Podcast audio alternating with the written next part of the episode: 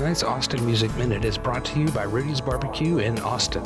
Worth the Wait is a multi year, multi level album project being worked on by Texas native Kenny Peters, a singer, songwriter, actor, and artist currently finishing an audio production degree at the Art Institute of Austin. The album has been in the writing stages for two years, with two more years of production planned before full release.